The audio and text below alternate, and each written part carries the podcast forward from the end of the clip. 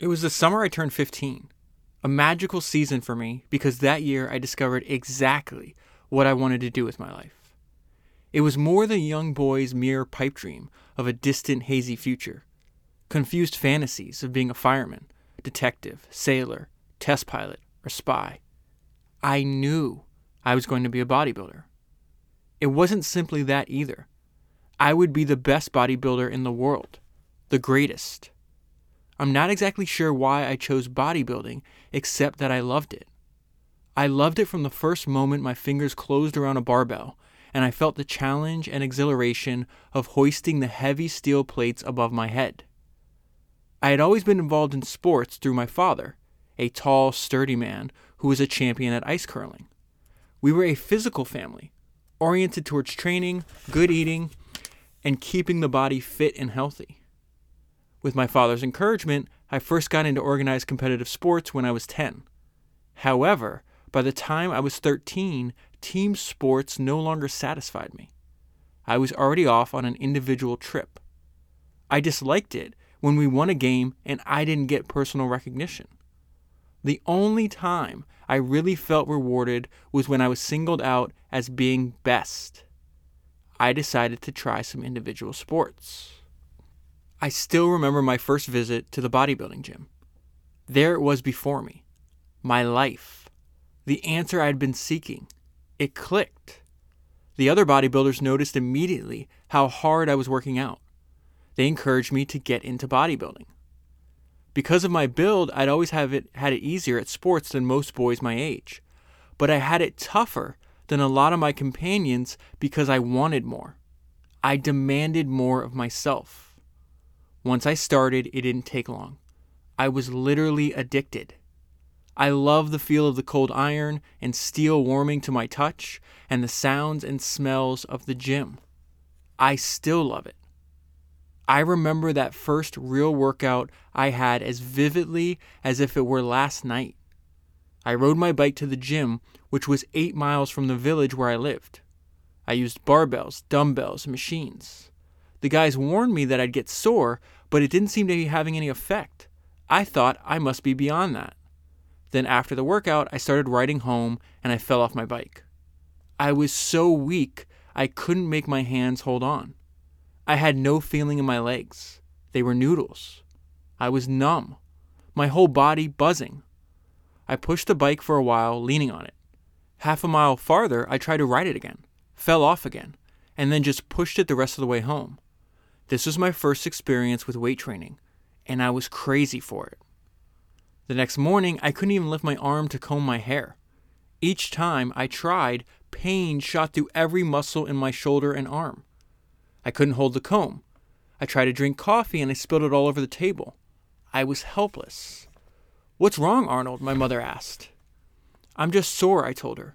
My muscles are stiff. But my mother kept on. Why, Arnold? Why do you want to do this to yourself? I couldn't be bothered with what my mother my mother felt. Seeing new changes in my body, feeling them, turned me on. I felt my muscles aching. I learned that this pain meant progress. Each time my muscles were sore from a workout, I knew they were growing. I could not have chosen a less popular sport. My school friends thought I was crazy. My family did too but I didn't care. My only thoughts were of getting ahead, building muscles and more muscles. I remember certain people trying to put negative thoughts in my mind, trying to persuade me to slow down. But I had found the thing to which I wanted to devote my total energy, and there was no stopping me. My drive was unusual. I talked differently than my friends. I was hungrier for success than anyone I knew. That was an excerpt from the book that I'm going to talk to you about today, which is Arnold, The Education of a Bodybuilder, and it was written by Arnold Schwarzenegger, first published all the way back in 1977. So I found this book after seeing multiple different people, uh, seeing different highlights of from it on Twitter. And I found, I originally read Arnold's fantastic autobiography. That was uh, Founders episode number 141. His autobiography is called Total Recall My Unbelievable Life Story. Um, and I actually found his autobiography uh, the same a similar way. I was reading Uh, there's this guy named Derek Sivers, who's one of my. He was an entrepreneur, but he's also one of my favorite writers, and he has a blog at Sivers.org. And on that blog, he has his personal highlights from like 250 books. And so I read through his highlights from time to time. It's a good way to find books. And that's how I discovered Arnold's autobiography. And I could not believe what I was, the highlights I was reading on Derek's site. So I immediately ordered the book. To this day, it's one of my favorite books that I've ever, um, I've ever read. It's, it's absolutely fantastic. And I had the same feeling when I saw a bunch of people posting highlights from this book. I just could not believe what I was reading again. I didn't even know the book existed. And so I immediately ordered it and devoured it. I had a hard time putting it down and I have a ton of highlights. I do want to compare it to another great book I read, though, um, because the book was published in 1977. Arnold's about 30 years old. And so another great book was Founders episode number 140. It's uh, Bill Gates. It's the book's called Hard Drive. Bill Gates and I think the making of the Microsoft Empire, if I remember correctly. And the reason I think that's so fascinating is because that book covers the first 35 years of Bill Gates' life all the way up to Microsoft's IPO, and then it ends. And so we see the that Bill Gates is the one that he's the that version of Bill Gates is the one that built the foundation of success that the Bill Gates that's alive today uh, gets to enjoy. And I think in that book, when you see the extreme mentality that Bill Gates has, it's like almost the same extreme mentality that young Arnold Schwarzenegger had. I think in the uh, in that podcast I called Bill Gates that version of Bill Gates like uh, Genghis Khan dressed as Mister Rogers. Um, he in that book he winds up uh, he's I think he's like 21 years old at the time. He's he's in this lawsuit, and the guy he's going against worked with him for a long time, and he told the people that were helping him. His name's Ed Roberts. Uh, he's like they're like oh don't worry about it. He's just a 21 year old kid. We can handle him. And he goes he's like that was like uh, that was like Churchill thinking he could deal with Stalin. So it just gives you an insight into how hardcore and how extreme uh, these younger versions of uh, a lot of these founders are. But reading books like the one I have in my hand and the, the book Hard Drive, uh, I think is really, really educational because we see who these people were before we came to know them. Everybody knows who Bill Gates is now. Everybody knows who Arnold Schwarzenegger is now. Uh, this is way before. I mean, uh, and you, you, it won't be surprising to you. Um, you know, this is Arnold's life before Terminator, before being the governor. But when you read the book and as we go through the podcast, you'll quickly realize it's no wonder that he went on to succeed. It's not surprising at all that he went on to succeed in so many different fields. And the reason I want to study is because we can apply his philosophy on bodybuilding to doing anything, to any craft. And he even talks about that. He's like, listen, I'm approaching, I'm taking the same mindset. I'm going to approach to business. He's like, I'm going to make millions of dollars. I'm going to build an empire. I'm going to be an actor. He says all these things in this book way before that happens. So I'm going to jump right into the book. I want to go towards the end, and and then I'll go back to the beginning. But I, I really think this gives you an insight right up front into how unique and unusual his mindset is. And he's talking about the fact that he, re- he just retired from being a professional bodybuilder. He gets into his first serious relationship ever because before he would not allow himself any distractions. And this relationship winds up ending because he she wanted a like normal type life. And the way you describe Arnold, he's like, I'm not here to be average by any means. So he says, gradually a conflict grew in our relationship. She was a well balanced woman who wanted an ordinary, solid life, and I was not a well balanced man, and I hated the very idea of ordinary life. She had thought that I would settle down, that I would reach the top in my field and level off. But that's a concept that has no place in my thinking. For me, life is continuously being hungry. The meaning of life is not simply to exist, to survive, but to move ahead, to go up, to achieve, to conquer. Okay, so now I'm going to go back to his early life. Arnold's a teenager at this point. He just started working out and he finds his blueprint. And this is something that occurs over and over again in these biographies that we're reading that they find somebody that's older, that's further along down the path of life, and they realize, hey, I like what that person's doing. If they can do it, I can do it too. Arnold's blueprint was this guy named Reg Park and it's almost I mean he almost followed this blueprint to the T. He far exceeded Reg Park. Uh, but this is a little bit about that. He says in one of these magazines, these bodybuilding magazines, I saw my first photograph of Reg Park. I dreamed about being Reg Park. Uh, Reg Park looks so magnificent in the role of Hercules, so he's sitting in a movie theater this time, that I was transfixed. And sitting there in the theater, I knew that was going to be me. I would look like Reg Park.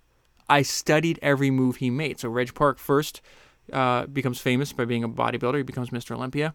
Then, due to that fame, he gets cast in a bunch of roles like Hercules. This is going to sound just like Arnold. And then from there, he winds up marrying a beautiful woman. He has this this beautiful uh, giant house in South Africa. And so the more Arnold learned about Reg Park, the more he's like, okay, I want to do this. At the point at this time, I think he's like a 16, 17 year old kid living in a tiny village in Austria, uh, right after the end of World War uh, II. Uh, so he says, I studied every movie made. From that point on, my life was utterly dominated by Reg Park. His image was my ideal. It was indelibly fixed in my mind. I found out everything I could about Reg Park. I bought all the magazines that published his programs. I learned how he started training, what he ate, how he lived, and how he did his workouts. I became obsessed with Reg Park. He was the image in front of me from the time I started training. The more I focused in on this image and worked and grew, the more I saw it was I saw it was real and possible for me to be like him.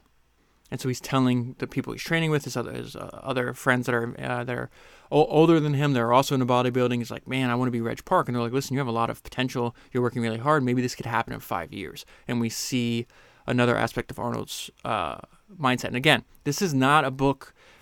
So this book is split into two halves. The first is like an autobiography, and the second half is like his training program and all how he thinks about working out. It's not a book about working out.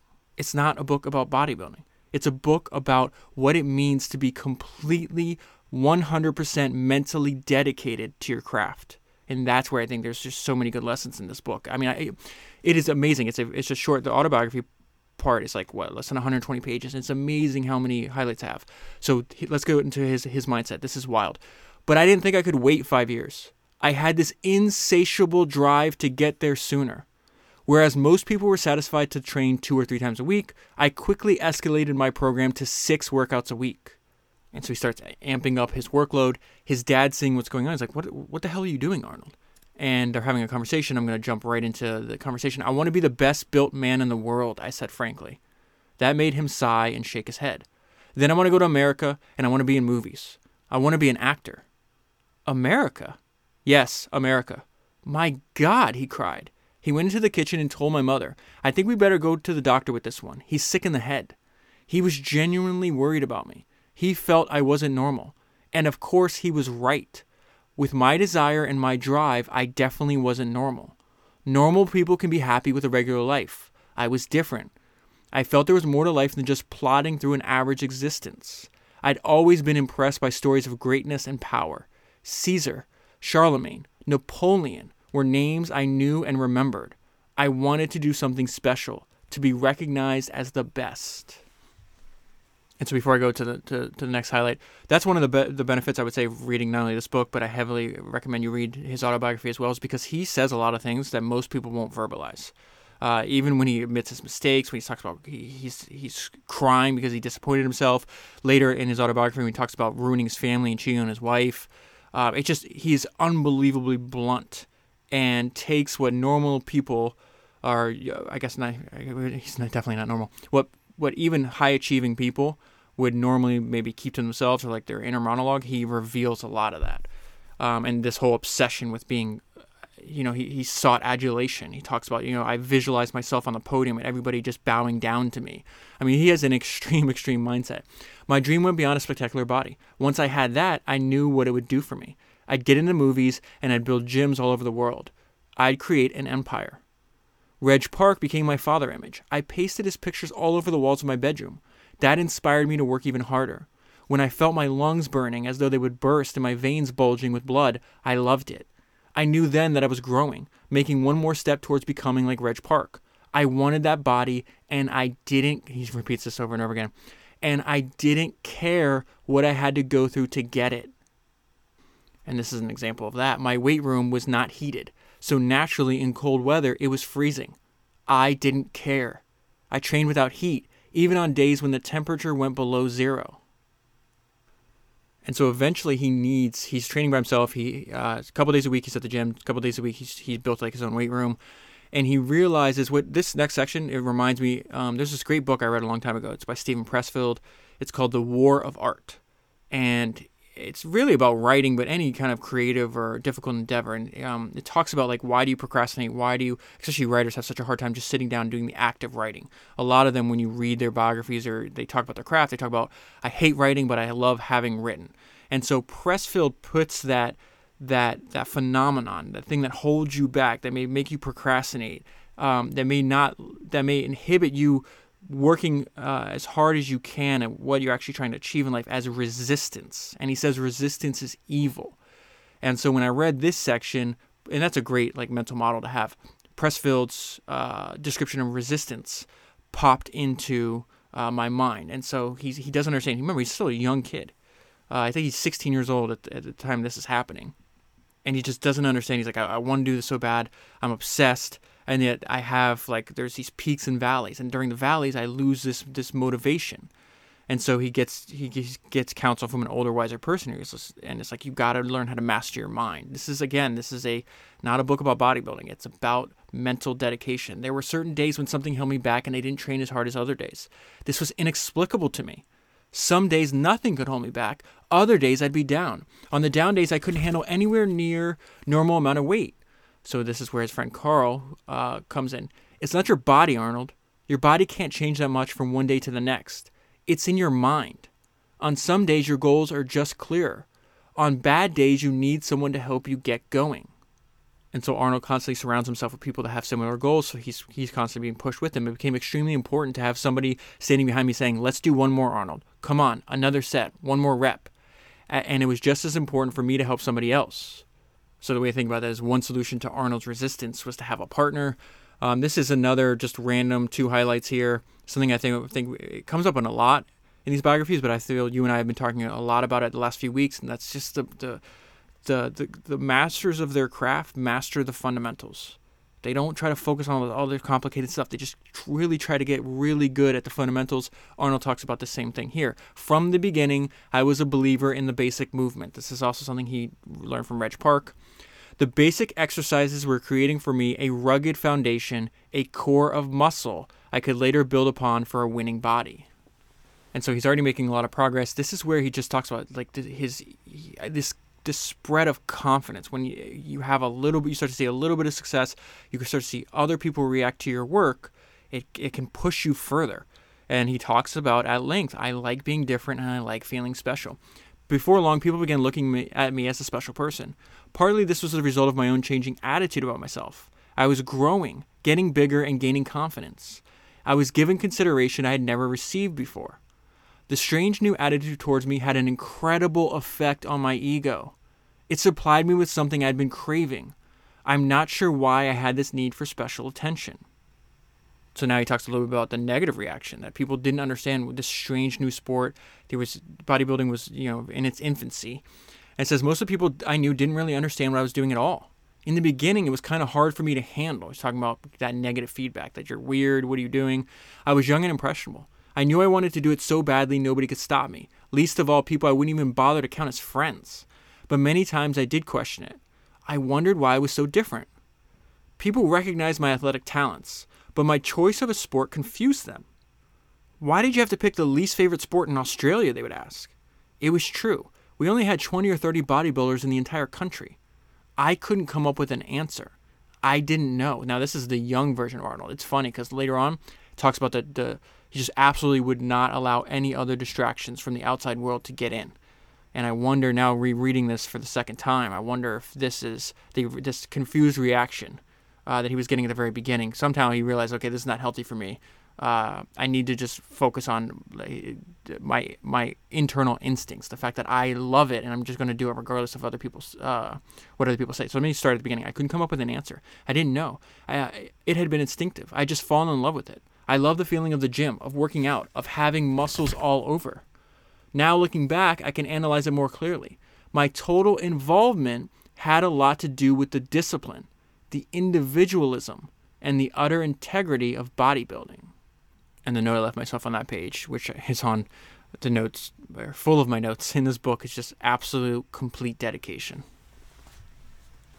Okay, so now we get into how he started to, to understand the need for complete dedication, for no distractions, and the lengths he would go to uh, to ensure that he was completely focused on being Reg Park at this point in his life. I couldn't be bothered with girls as companions. My mind was totally locked into working out, and I was annoyed if anything took me away from it.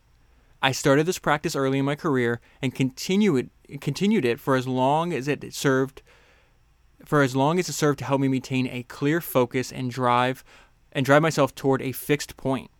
This didn't mean I had no fun, but I needed stable emotions, total discipline. I needed to be there training for two hours in the morning and two hours at night, concentrating on nothing except perfecting my body and bringing it to its peak. Whatever I thought might hold me back, I avoided. I crossed girls off my list except as tools for my sexual needs. I eliminated my parents too. This is what I mean, where he, he admits stuff that most people are not willing to admit. I eliminated my parents too. It seemed they always wanted to see me. Then, when I was around, they had nothing to say. I grew accustomed to hearing certain questions. What's wrong with you, Arnold? Don't you feel anything? Don't you have any emotions? How can you answer that? I always just let it pass with a shrug. I knew that what I was doing was not only justifiable, it was essential. And he starts seeing progress, which reinforces this, the, the fact that this mindset is working for him. In two or three years, I had actually been able to change my body entirely. That told me something. If I had been able to change my body that much, I could also, through the same discipline and determination, this is why I want to read the book, let me i'm going to start this over because i just ran over the point here. Okay so it says that told me something. If i had been able to change my body that much i could also through the same discipline and determination change anything else i wanted. That is the definition of a growth mindset there right? I could change my habits my whole outlook on life during the early years, I didn't care how I felt about anything except bodybuilding. It consumed every minute of my days and all of my best effort.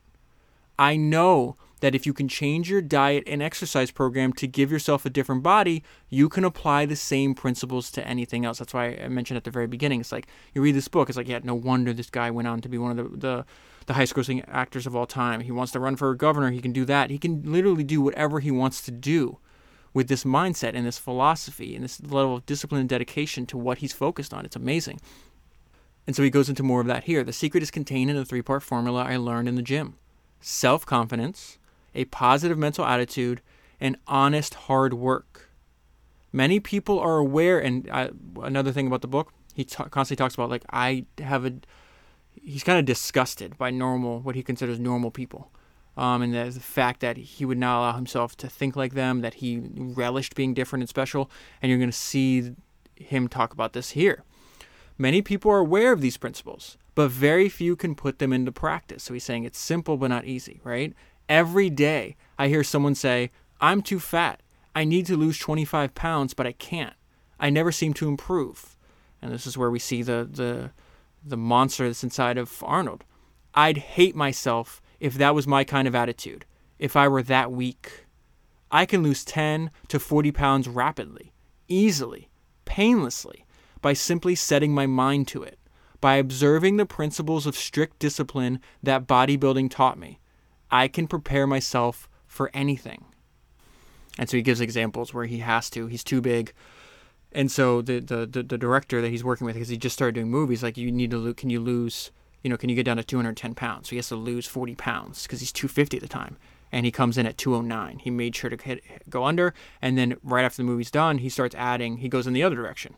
And so he needs to compete for a next competition. So he winds up adding, I think, 30, 30 or 40 pounds. And so that's what he's talking about. It's like, listen, like you know what you need to do. You're just making excuses saying, I need to lose 25 pounds, but I can. I never seem to improve. And his response is, I'd hate myself if I had that kind of attitude, if I were that weak. Okay, so let's go back to this this conflict that he keeps having with his parents. To them, the only acceptable way of life was being a banker, secretary, doctor, salesman, being established in an ordinary way, taking the regular kind of job offered through the through an employment agency, something legitimate. My desire to build my body and be Mr. Universe was totally beyond their comprehension. And so his response I listened only to my inner voice and my instincts. And part of the reason I think he did that is because they were satisfied living in, in Austria for the rest of their lives, and he was dying. Even way before he found bodybuilding, he knew he wanted to come to America. I think he said he was 10 years old at the time he realized he wanted to come to America. He started finding bodybuilding, I think he was 15. And he's just, the summary of this next section is I've got to get out of here. My real aspiration was to somehow get to America. I'd always had a claustrophobic feeling about Austria. I've got to get out of here, I kept thinking. It's not big enough. It's stifling. It wouldn't allow me to expand.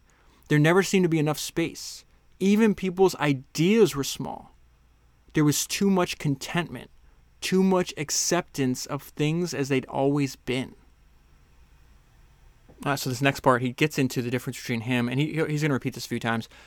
He's saying that bodybuilders in general, and you could you could apply this to other domains, is like everybody just wants to keep working on what they're good at. He's like, I want to identify and fix my weaknesses, and so he he goes to some, and I'll share later on some details of how extreme he goes to identifying these weaknesses and making sure he's correcting them. I was always honest about my weak points. That helped me grow. I think it's the key to success in everything. Be honest. Know where you're weak and admit it. There's nobody in bodybuilding without some areas that need work. No, there's nobody in any area without uh, in without some areas that they need work.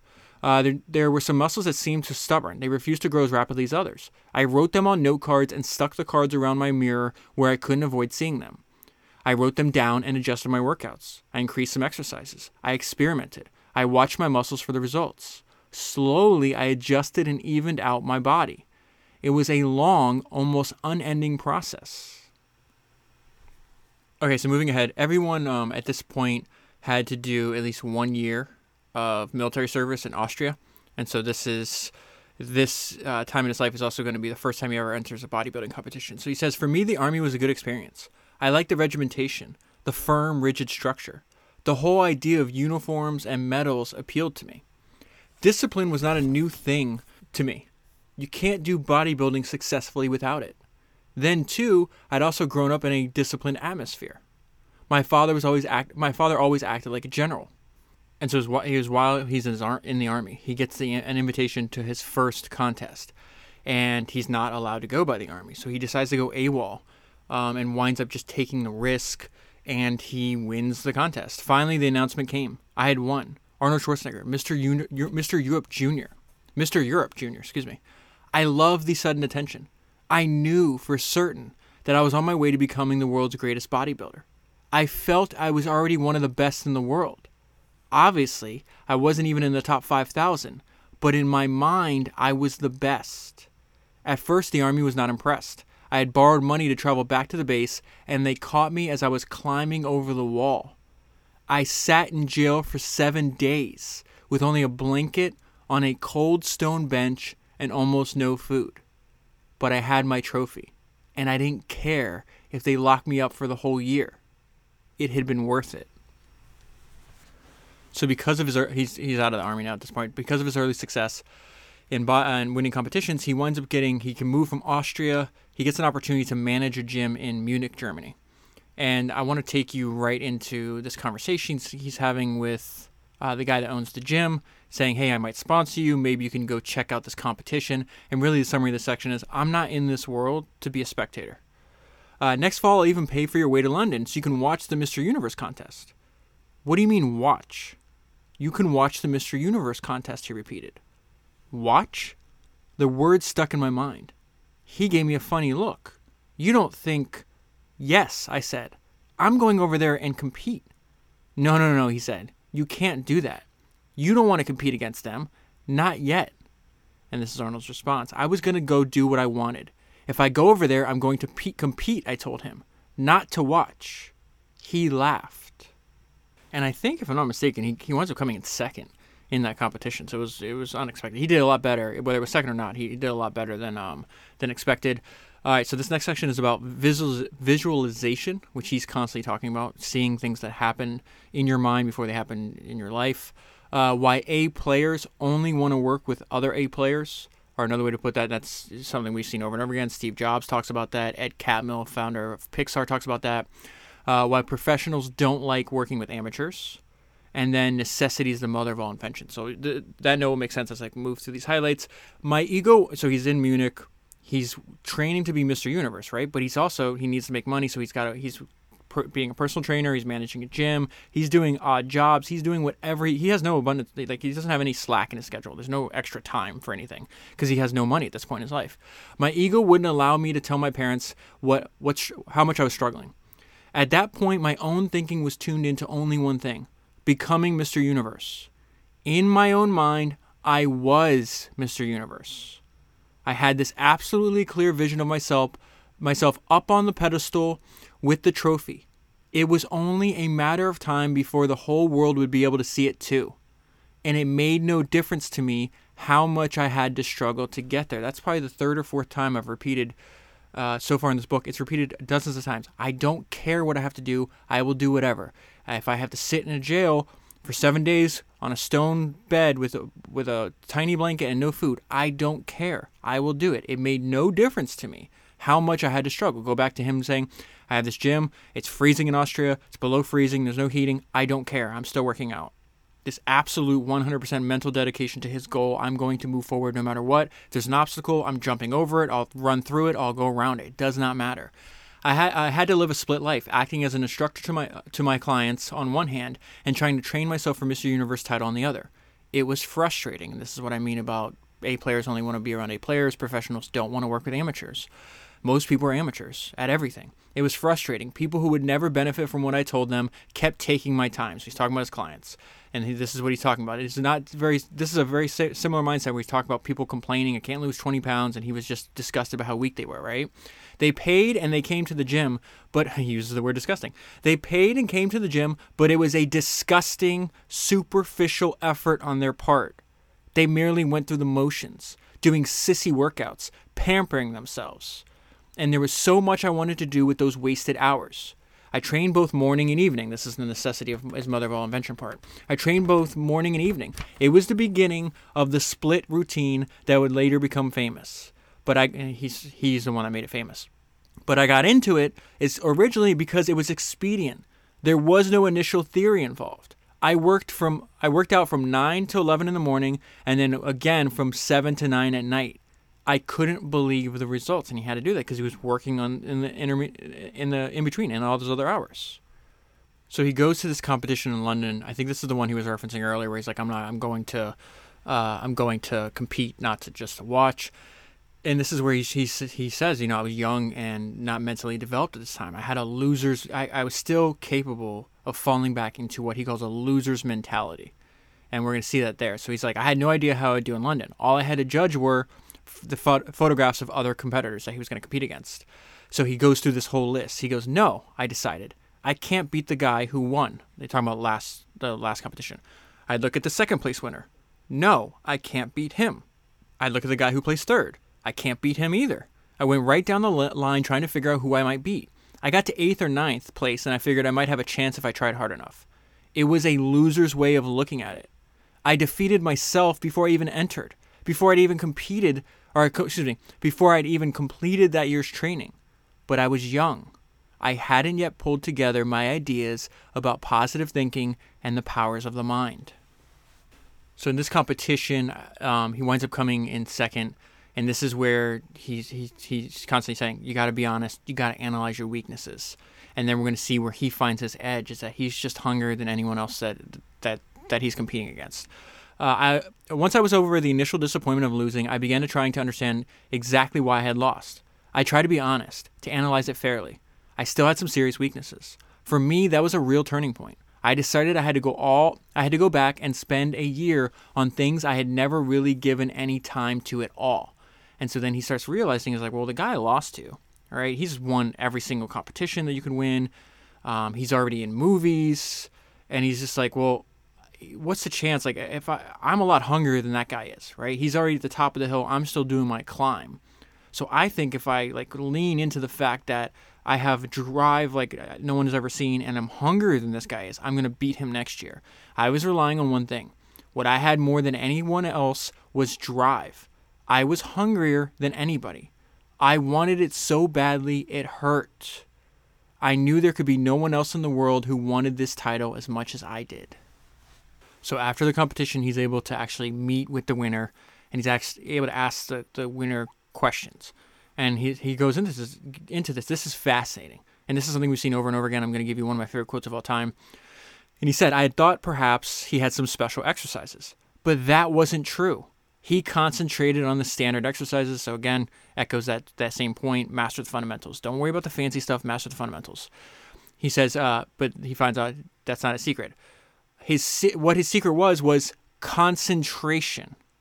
He concentrated on the standard exercises. That was his secret. Concentration.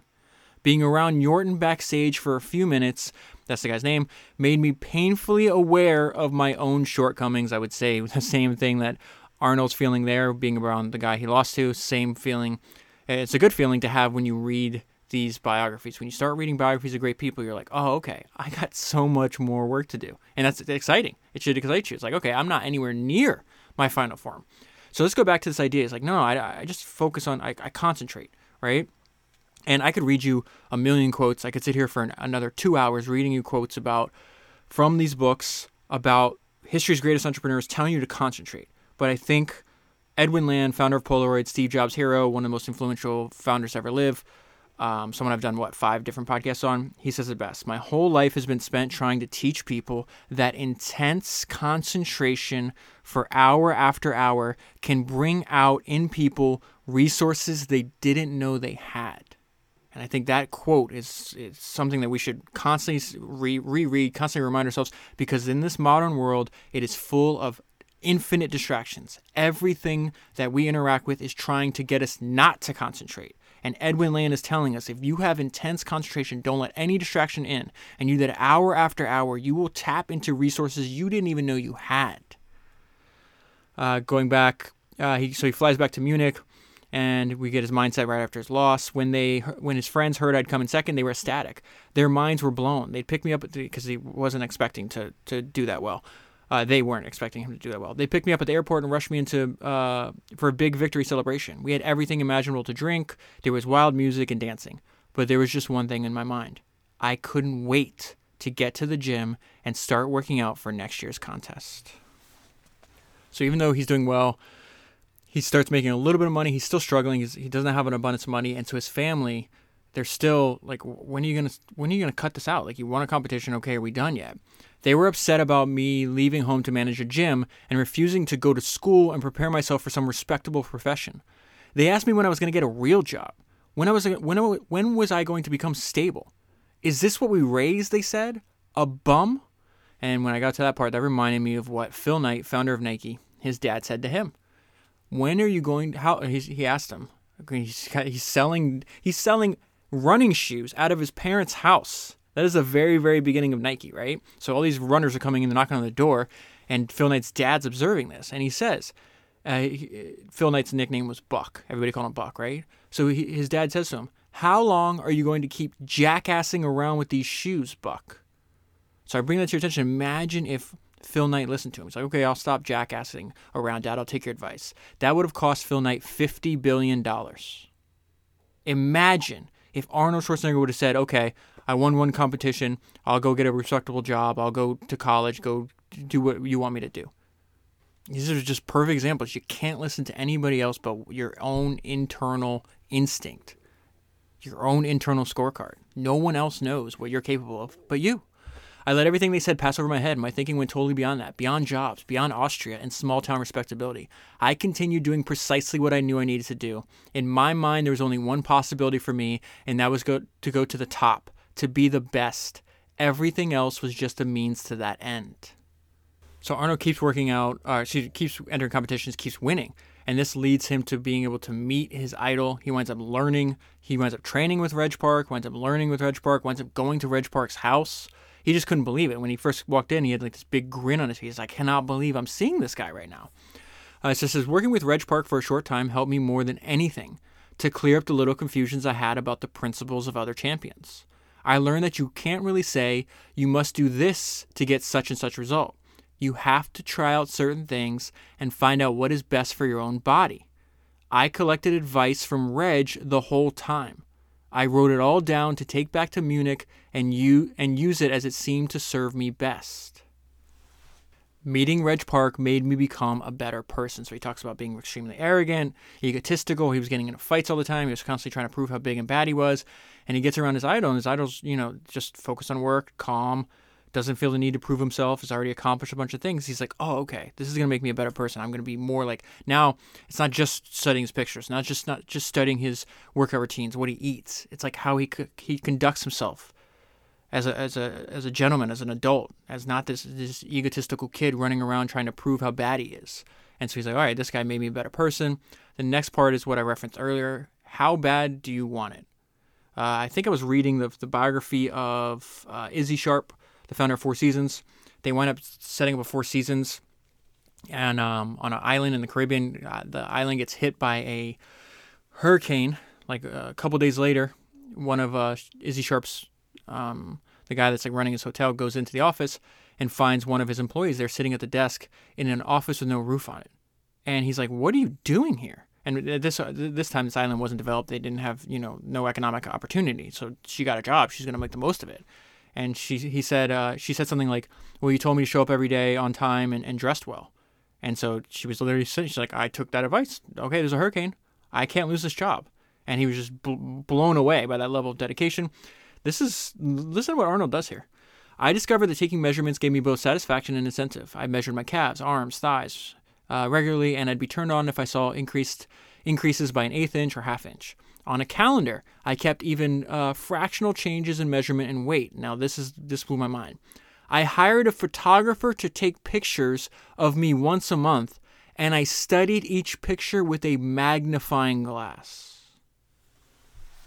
Okay, moving ahead. Uh, this is pain as fuel avoid distractions, determined and constant, and always improving weak points. I knew I was a winner.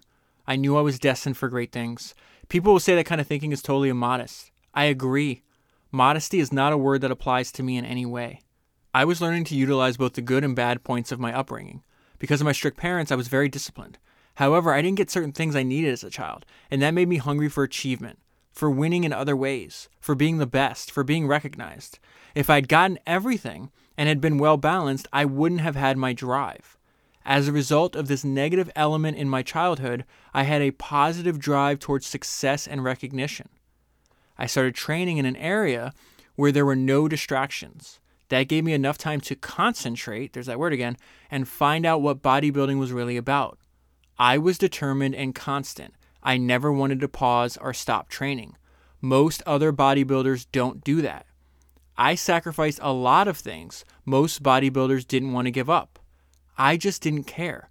I wanted to win more than anything, and whatever it took to do it, I did. As soon as I became aware of weak points, I went all out to eliminate them. Everybody said Arnold has no calves. One look in the mirror told me that they were right. I train my calves every day and twice as hard as any other muscle. Many bodybuilders refuse to do this. They keep working on their strong points because that's more gratifying. Uh, let's go back to this this visualization, this mindset that he, he repeats over and over again in the book. You are a winner, Arnold. I wrote this down and put it where I could see it. I repeated it to myself dozens of times a day. Another example of just this insane dedication that that uh, that he's applying. I had lists and charts of all the things I needed to concentrate on, pasted all over. I looked at them every day before I began working out. It became a 24 hour a day job. I had to think about it all the time. And so, this is the end result of all this dedication, this concentration, this refusing to be distracted, being hungrier than anybody else, working harder than anybody else. He wants to becoming the youngest Mr. Universe of all time. And so, this is what it felt like hitting his goal. I looked out at the audience. They were screaming, flashbulbs were going off. I was caught up in the strange, unreal splendor of it. I thought, this is what you have been training for. This moment. There was just no way I could take it all in. It was like confronting something impossible to lift. I tried to come down, to really to realize what it meant.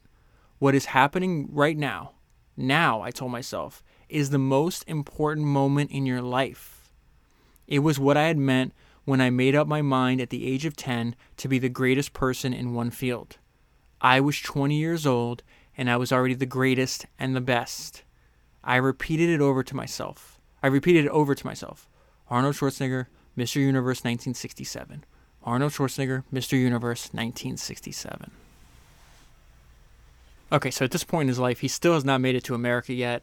Um, he's still in Germany, and he's working on like his, his like tr- trying to repeat uh, to win the title again. I think he doesn't lose for like another like seven years or something like this. And so one of the things that he repeats a lot is that you have to shock your system. You should be doing things that you're not used to. That's where you grow.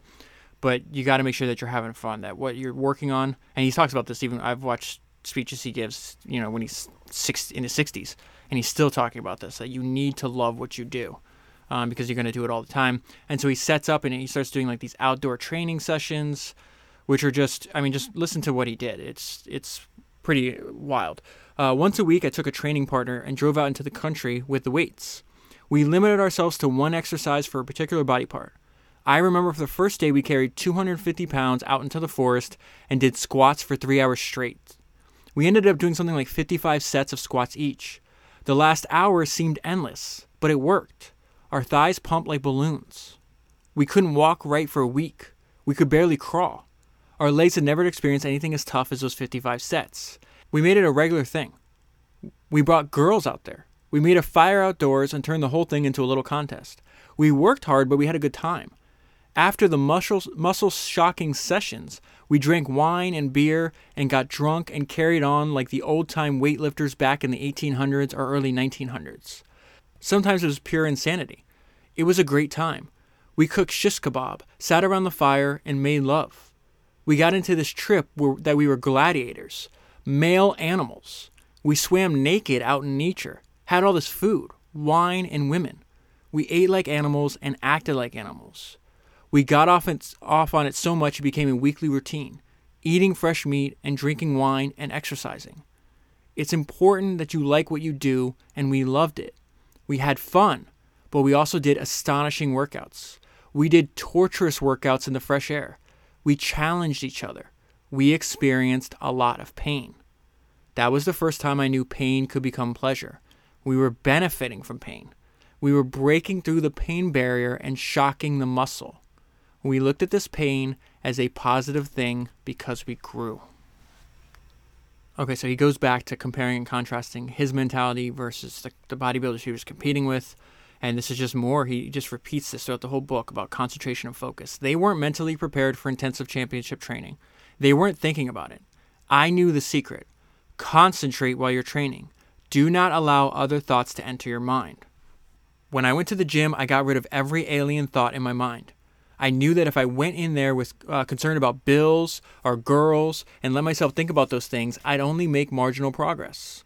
It was then I started seriously analyzing what happens to the body when the mind is tuned in, how important a positive attitude is. I began looking at the difference between me and other bodybuilders. The biggest difference was that most bodybuilders did not think, I'm going to be a winner. They never allowed themselves to think in those terms. I would hear them complaining while they were training. Oh, no, not another set. Most of the people I observed couldn't make astonishing advances because they never had faith in themselves. They had a hazy picture of what they wanted to look like someday, but they doubted they could realize it. That destroyed them. It's always been my belief that if you're training for nothing, you're wasting your effort. Ultimately, they didn't put out the kind of effort I did because they didn't feel they had a chance to make it. And of course, starting with that premise, they didn't make it. And here I think the sentence kind of summarizes the point he's trying to tell us right now. You talk yourself into it. You tell yourself you are going to be the hero.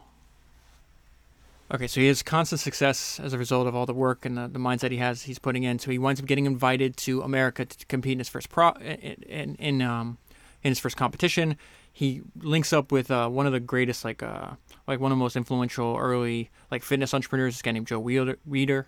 I don't know if it's Wielder or Weider. He's the one with, like you'll see weights in gyms with his last name, but he had like a media empire too. He winds up being very important in the early days of uh, Arnold's career. Arnold winds up studying how he does business and then takes some of the ideas he learned and applies it to his own business. But in this case, um, he didn't do as much as he could do. And so he's just expecting to win because he hasn't lost in a while. And he winds up coming in second. And this is what I meant about like we get to one of the benefits is like we see the inner monologue that you might not share with other people uh, as this is happening, right? I came in second. That did a little number on my mind. I went away from the auditorium overwhelmed, crushed. I remember the words that kept going through my head. I'm away from home in this strange city in America, and I'm a loser. I cried all night because of it. I had disappointed all my friends, everybody, especially myself. It was awful. I felt it was the end of the world. But I'd always, and this is the important part, okay, okay that's fine, happens. We talk about this all over and over again. The the entrepreneurial emotional roller coaster. Best description of that comes from Marc Andreessen. You only ever experience two emotions: euphoria and terror? nothing in between. The highest highs, lowest lows, nothing in between. So he right now he's experiencing terror. He's in the lowest lows. He's crying. He's feeling, I'm, I'm a loser. I let everybody down. Then he picks himself back up. He's like, all right, I got work to do. But I've always been resilient. A day later, I'd gotten myself together. I'm going to pay them back, I thought. I'm going to show them who really is the best. I would train in America. I would make it in America too. Uh, something that he said in his autobiography. It's not in this book, but the, the, the um, the thought, like the premise behind the statement, is still there. He said that uh, to him, being a businessman, being an entrepreneur, was the ultimate, better than anything else. And so he says, business fascinates me. I get caught up in the whole idea that it's a game to make money and to make money make more money. Joe Weider is a wizard at it and I like being able to watch him operate. So this is Joe's the one that sponsors him. First, it was only going to be for a year, and then Arnold never like he just stays in California. so, uh, but originally it was only supposed to be for a year, and Joe was the one that was making that happen because he agreed to, to pay the bills, pay Arnold's bills, help him, let him just focus only on training. In return, Arnold had to to like make appearances with him and and let him uh, be photographed for Joe's magazines. Another smart thing that Arnold did is that um, I would summarize this. The note off myself is find what uh, find what others in your field aren't doing and do that. And so Arnold realizes that one that bodybuilding show business, right? You're putting on a show. Literally thousands of people are paying tickets to to watch these events. And so he he's one of the first people, first bodybuilders. He winds up going to UCLA and hiring a ballet dancer and taking ballet lessons because his idea was like the pose off, the, the posing at the end of these competitions. Like some of these are like they're just they're these big awkward monsters, and he's like, I want to be graceful and fluid. Um, and then he starts doing it to music. It's almost like this dance. He realizes, and like it's just a lot more appealing to not only the the customer, the paying customer's eyes, but the judges as well. And so he winds up. He says, uh, "I went to hired a dancer at UCLA and started taking ballet lessons to further improve my posing." So it says, you know, the dancer showing him how to move gracefully, how to the different position your hands should be in, like all the things that no other bodybuilders are doing. I've seen this before. I was listening to an interview one time with Kobe Bryant. He talks about like he was having issues with his ankles. And so part of his off-season work, he says, I took tap dancing lessons. And he says like everybody was laughing at him. He's like the only basketball player playing tap dancing.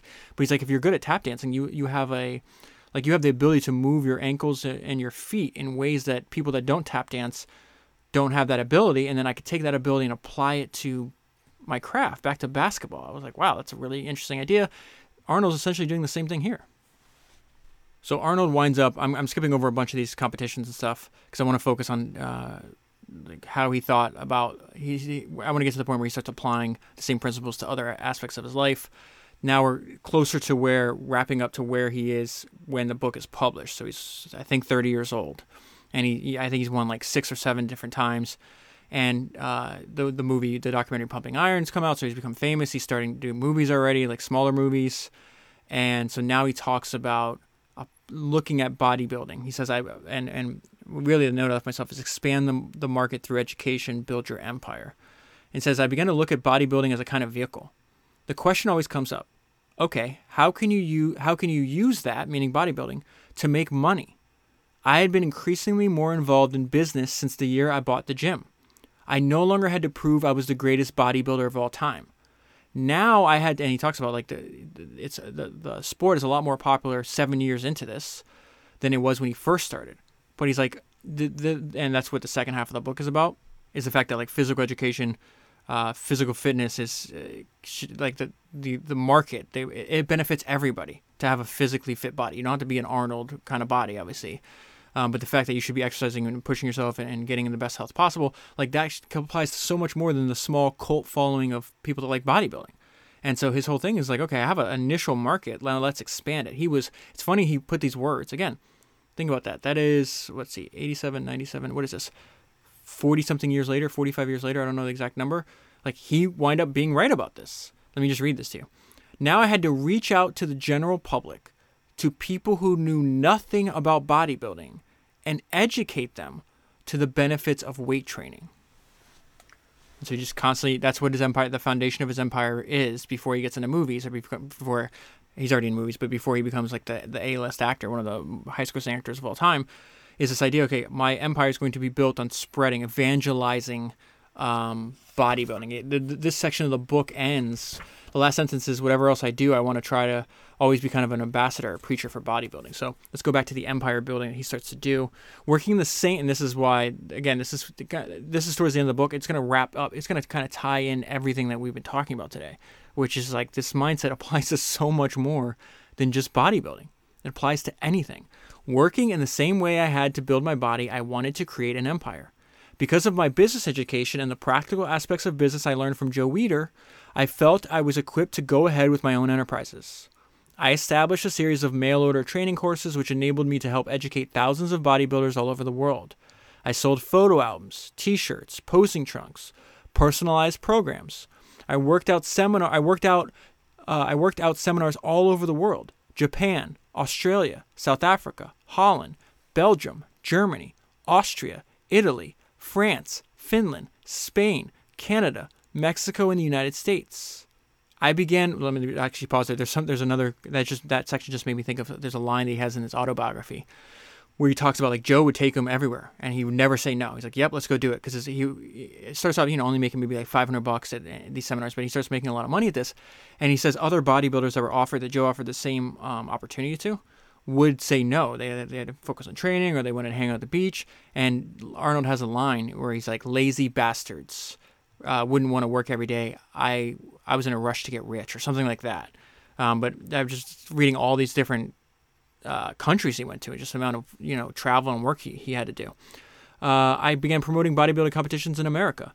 In order to keep my name and make it grow, I continued to defend my titles. Eventually, I wanted every single person who touched a weight to equate the feeling of the barbell with my name. The moment he got hold of it, I wanted him to think Arnold. That's that's pretty wild. Uh, I think the most important things I developed through bodybuilding were my personality, confidence, and character. When I was young, I suffered from the same insecurity every kid did. But as I transformed myself into something strong and unique, discovering I could do one thing well, confidence came to me naturally, and that gave me a great deal of security. I've come to realize that almost anything difficult, this is so important. I've come to realize that almost anything difficult, any challenge, takes time, patience, and hard work, just like I needed to build up a 300 pound bench press. Learning that gave me plenty of positive energy to use later on. I taught myself discipline. I could apply that discipline to everyday life. I used it in acting and going to school. Whenever I didn't want to study, I would just think back and remember what it took to be Mr. Universe the sacrifice, the hard work, and I would plunge myself into studying. And then he wraps up here, and I'll close on this with that mindset applying it. He's saying, This is my, remember, he's 32 year old Arnold saying, This is, I'm going to take this mindset in the middle of what I'm reading to you, and I'm going to apply it to acting and to making millions of dollars. He hadn't done it yet. And we know from our vantage point that he had no idea, the guy writing these words had no idea how right he was. With acting now, I am determined to work as hard on removing my accent as I was on improving my poor calves. The same with business. I'm so determined to make millions of dollars that I cannot fail. In my mind, I've already made the millions. Now it's just a matter of going through the motions. And that is where I'll leave it. I highly recommend reading the book. That that section I just worked from. The first book, uh, the, the whole the book is split into two, like I said before. The first one is 120, 130 pages. It's a no-brainer to read this. Uh, I'll leave my notes, my my personal highlights. Uh, there's a link in the, the show notes. This the, I'm definitely going to be rereading uh, these highlights from time to time. I found it super motivating, super energizing. I think there's just a ton of good principles I don't want to forget in this book. So, highly recommend reading the book. If you want the full story, read the book. Buy the link, uh, buy the book using the link that's in the show notes in your podcast player, and you're supporting the podcast at the same time. That is a hundred and ninety-three. I think 193 books down, 1,000 to go, and I'll talk to you again soon.